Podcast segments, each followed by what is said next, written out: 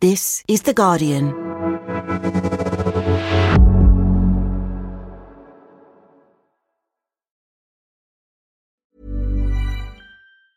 Hey, I'm Ryan Reynolds. Recently, I asked Mint Mobile's legal team if big wireless companies are allowed to raise prices due to inflation. They said yes. And then when I asked if raising prices technically violates those onerous two year contracts, they said, What the f are you talking about, you insane Hollywood ass? F- So to recap, we're cutting the price of Mint Unlimited from $30 a month to just $15 a month. Give it a try at mintmobile.com slash switch. $45 upfront for three months plus taxes and fees. Promo rate for new customers for limited time. Unlimited more than 40 gigabytes per month. Slows. Full terms at mintmobile.com. Looking for your next great podcast? We live in unprecedented times. To make sense of it, what if you could learn from some of the most influential people on the planet? The podcast Tools and Weapons is hosted by Microsoft's Vice Chair and President Brad Smith. Every week, he has a candid conversation with guests, including prime ministers and Pulitzer Prize winning journalists. The latest episode features Bayer CEO Bill Anderson. Though most of us know Bayer for pharmaceuticals, they're also focused on crop science. They're putting digital tools in the hands of farmers to get the most out of every acre. Listen to Tools and Weapons with Brad Smith, wherever you get your podcasts. For Clairol, please welcome Linda Evangelista. You may not know who Linda Evangelista is by name, but you definitely will have seen a picture of her. The supermodel was an icon of 90s fashion.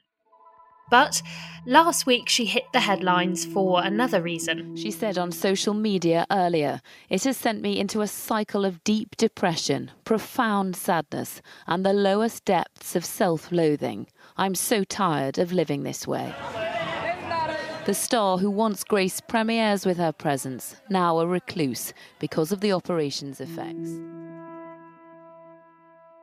In an Instagram post, the supermodel claimed to have been, quote, permanently deformed following a fat freezing procedure known as cool sculpting. Last week, The Guardian also reported on a study from June revealing that one in six people who have Botox suffer from complications. So, how do these cosmetic treatments work? And what are the risks? I'm Madeleine Finlay, and from The Guardian, this is Science Weekly. To find out more about the potential pitfalls of our search for eternal youth and beauty, I turned to Nora Nugent, a consultant plastic surgeon. Nora, in a post last week on Instagram, Linda Evangelista described undergoing a procedure called cool sculpting a few years ago, which hadn't gone the way that she had hoped it would. So, what is cool sculpting? Cool sculpting is a relatively new way of fat reduction that's non surgical. So it's based on the principle that if you cool fat cells to a low enough point, they can essentially self destroy and your body will gradually metabolize and absorb them. And by doing so, will reduce the fat in the particular area that's being treated. And cool sculpting is where this is harnessed into a machine or device that will do it in a clinic based treatment that's non invasive and non surgical. I mean, it is actually quite incredible that you can basically freeze away any of the fat from the outside without harming the skin or any of the surrounding tissue. And I should just say that cool sculpting is just a brand name for the wider method, which is known as cryolipolysis. But this particular method isn't completely safe. And as Linda Evangelista has claimed, she's now suffering from something called paradoxical adipose hyperplasia. What's this? That I have to say is a very unfortunate complication that she has suffered. I don't know any particulars about her case, but this is a known complication of cryolipolysis or fat freezing, albeit a relatively rare complication. It's where the fat cells, instead of shrinking or being destroyed by freezing, paradoxically actually enlarge, but not necessarily in a very natural way. And depending on the location you've had fat freezing, it can be very obvious or it can be something you can hide in clothing. But obviously, for someone in the public eye in her line of work, it can be hugely significant. So I have a lot of sympathy for her. Of course. And how common is this? You know, because I did read one study which reported an incidence of about 0.051%, which is tiny. But of course, if millions of people are having the procedure, there are going to be some cases. Does this number ring true for you? So it's difficult to know the precise incidence because that's a, a, level in a study that's been published. I don't necessarily have access to all practitioners' data on it, but it, it, does sound reasonably accurate. I think though to put yourself in the in the feet of the patient who suffers it, it's hundred percent in that you don't partially suffer from it, you fully get it. And that's what people need to bear in mind that all procedures have potential risks. And however small the risk is, you also have to weigh up how you would feel or cope if that particular risk happened to you. That is a really important consideration. So, what other side effects can result from cryolipolysis? With cryolipolysis or fat freezing procedures, there are other complications. Some patients do find the procedure quite uncomfortable some patients don't find it effective enough. It's usually carried out as a series of treatments. So you have a, a, treatment followed potentially by a second or a third treatment and you wait for uh, up to six months for the fat to metabolize to see the end and final results of it. And sometimes patients find that it has not been effective enough or it's been more effective in one area than another. Now, cryolipolysis is only one of many non surgical cosmetic treatments available. What are the most common that people get? Probably the two most popular non surgical treatments at the moment would be botulinum toxin, which is more commonly known as Botox. It's not always Botox. Um, botulinum toxin can come under different brand names, and dermal fillers, which are also injectable treatments used to plump up skin or augment or rejuvenate skin, particularly in the face. But there are lots of others, such as skin peels, laser treatments, and other skin tightening treatments as well. Right. And how do these work, starting with, say, Botox? The idea is that you paralyze or partially paralyze the muscle underneath skin where a wrinkle is, because when you contract your muscle underneath the skin, it causes a wrinkle in the skin above. So the idea is that it weakens the muscle so the wrinkle no longer appears or appears less in the skin above wherever that wrinkle is. Dermal fillers are very commonly used in younger patients to achieve a fuller lip or a more sculpted cheek or jawline. The most commonly used ones are hyaluronic acid fillers, which are synthetic but based on a naturally occurring body substance. Okay, so fillers are what they say on the tin. They're filling an area underneath the skin or perhaps the lips to give them more volume um, or to smooth out wrinkles. But both Botox injections and fillers are invasive treatments. So, what can go wrong here, starting with Botox? So Botox is used to reduce wrinkles and that's the benefit of it. But the downside is that you can overtreat an area and end up with a frozen or too treated look that doesn't move or look natural, particularly with facial expression. In terms of medical complications, any injectable treatment, anything that breaks the skin, carries a potential risk of bruising or infection. It's not common in, in Botox to get an infection, and it's usually relatively easy to treat, but it can happen. The other problem is Botox is dil- diluted into a liquid that's injected, and it's injected quite precisely. But if some of that liquid diffuses into an area that you don't want it to diffuse, for example, the eyelid or the eyebrow muscle, then it can affect the position of the eyebrow or the strength or ability to open and close your eye properly. That will wear off because Botox is temporary, but you have to wait for it to wear off. And I'm sure that waiting process is really unpleasant for anyone. So, what about fillers? What kind of issues might you see there? So, with fillers, if a filler that's been injected gets infected, this is a bigger problem because Botox is a very tiny amount of fluid, whereas filler is a, a, gel. It might be a watery gel or a or a thicker gel, but it's a gel that's been injected. So if that gel gets infected, it can form lumps it can form a persistent infection that's deeper in the tissues and more difficult to get rid of. And you can develop scar tissue around where the filler has been infected. So that's one problem that can happen. If the filler is injected unevenly or in the wrong place, it can also look odd or look uneven or lumpy. And probably the complication we want the least to happen in fillers is if the filler gets into a blood vessel and travels in that blood vessel and blocks it off. If that was the main blood vessel, it can actually die away or form an area of tissue necrosis, which is tissue death. And if filler gets into blood vessels that travel back to the eyes, because remember, all the facial blood vessels can be interconnected, even if you're not injecting right beside the eye. Blindness has been caused if certain blood vessels to the eye get blocked with filler. Gosh, so there are some really serious and, I mean, even potentially devastating risks from having these treatments. How likely is it that this would happen? How common are these side effects? I do need to put things in perspective. The vast majority of people who have cryolipolysis or fat freezing or who have dermal filler treatments have them safely, have a good result that they're very happy with, and don't suffer from these complications. And I, I think that's the importance of having someone who is medically qualified doing your treatment or assessing you for your treatment, because then you have someone who can treat you for the complications as well. Because some of the, these treatments are prescription only treatment. Botox is a prescription only treatment. So it should only be prescribed by a medical practitioner who has prescribing rights. And that could be a doctor or it could be a nurse who has done um, the relevant training to prescribe. And it must be given or should be given certainly under the oversight of a medical practitioner who has prescribed it, even if the treatment is delivered by another trained individual.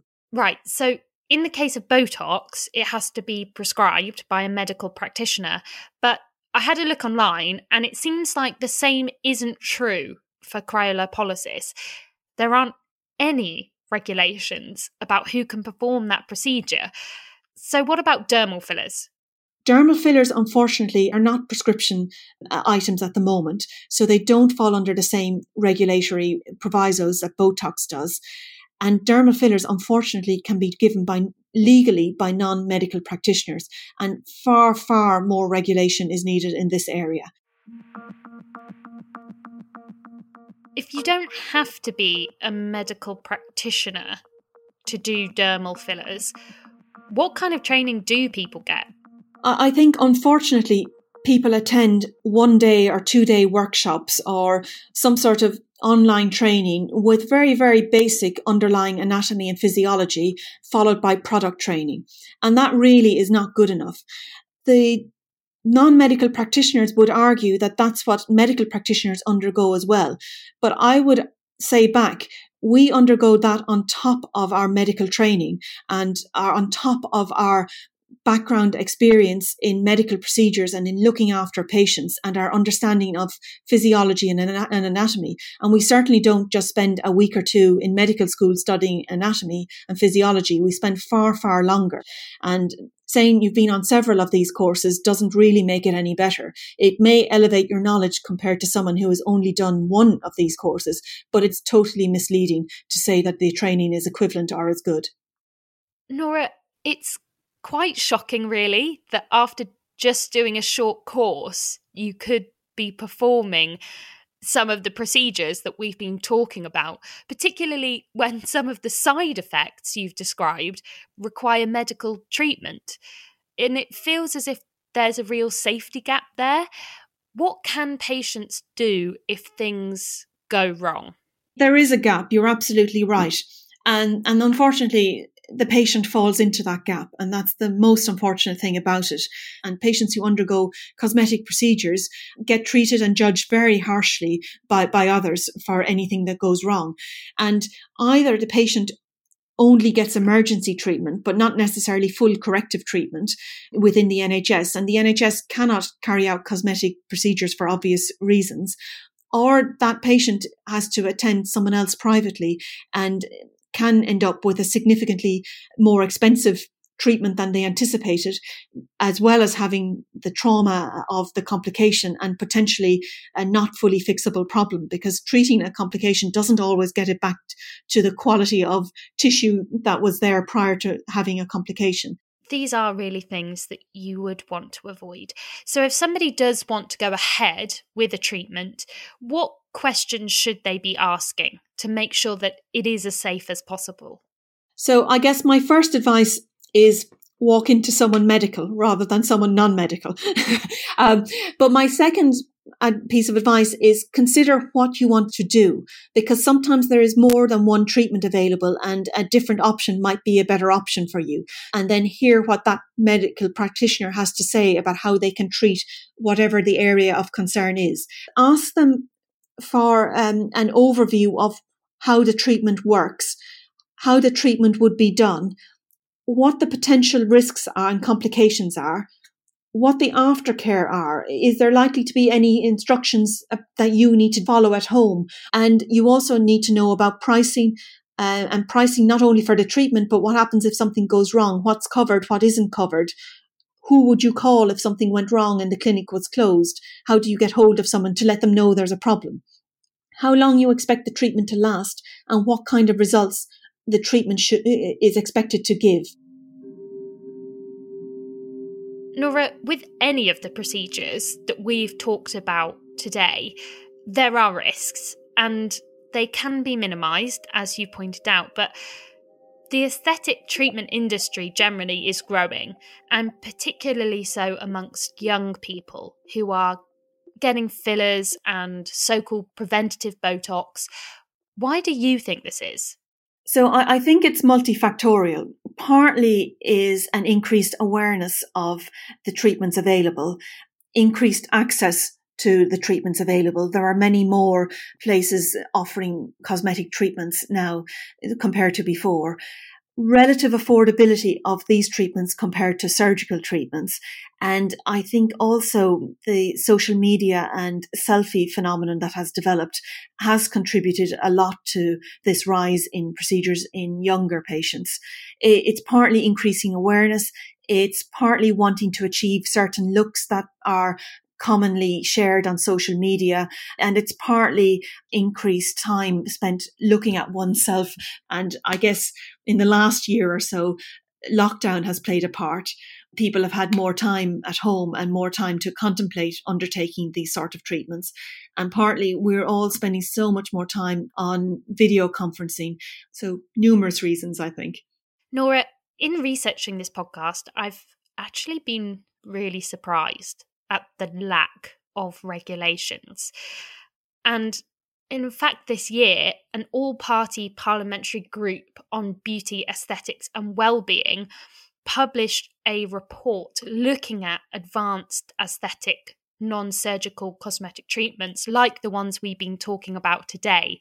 And one of their findings was that the UK's licensing and regulatory landscape hasn't kept pace with the changes in this industry. But whilst the government does catch up, and the Department of Health and Social Care said it would look closely at the report's recommendations, in lieu of these regulations that we very clearly need, what can be done to keep safe? I think the I, I think two parallel things. One is greater regulation of the sector, and two is greater public and patient education and awareness of the key things to check. For example, who your practitioner is, that they are medically qualified, that they have a qualification in the area that you want treated. So no research is too much research. Unfortunately for the patient, it's about trying to distinguish the rubbish and marketing from the true quality information that's out there because it's all intermingled. And my final point in that is no cosmetic treatment is an emergency that has to be undertaken on the spot. So get the information and then walk away and think about it before going back and actually having the treatment. We reached out to Allergan, owners of Cool Sculpting and Botox, for comment, but as of recording, they had not responded. If you're interested in finding out more, we've put links on our podcast webpage to NHS websites that give guidance on whether cosmetic surgery is the right choice for you and help on choosing who should be doing your procedure. For cosmetic surgeries, we've also included links to the British Association of Aesthetic Plastic Surgeons, otherwise known as BAPS, and the British Association of Plastic Reconstructive and Aesthetic Surgeons, BAPRAS, where you can check for qualified professionals and find additional information on both surgical and non surgical cosmetic treatments. And of course, a big thanks to Nora. Her information is on there too. In other news, today is International Podcast Day, and The Guardian has so many brilliant and award winning podcasts to listen to, covering everything from current affairs to culture and sport, plus what celebrities really eat behind closed doors. Head to theguardian.com or search for The Guardian on your preferred podcast app. And that's it from us. Next week, we'll be starting our special COP26 coverage in Countdown to the Big Meet. See you then. This is The Guardian.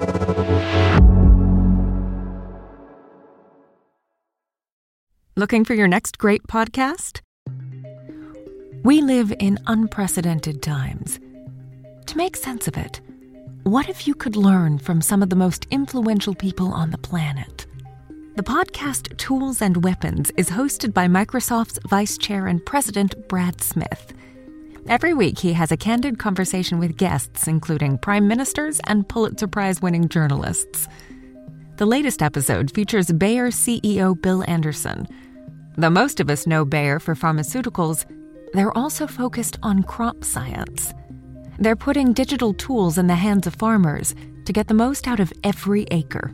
Listen to Tools and Weapons with Brad Smith, wherever you get your podcasts.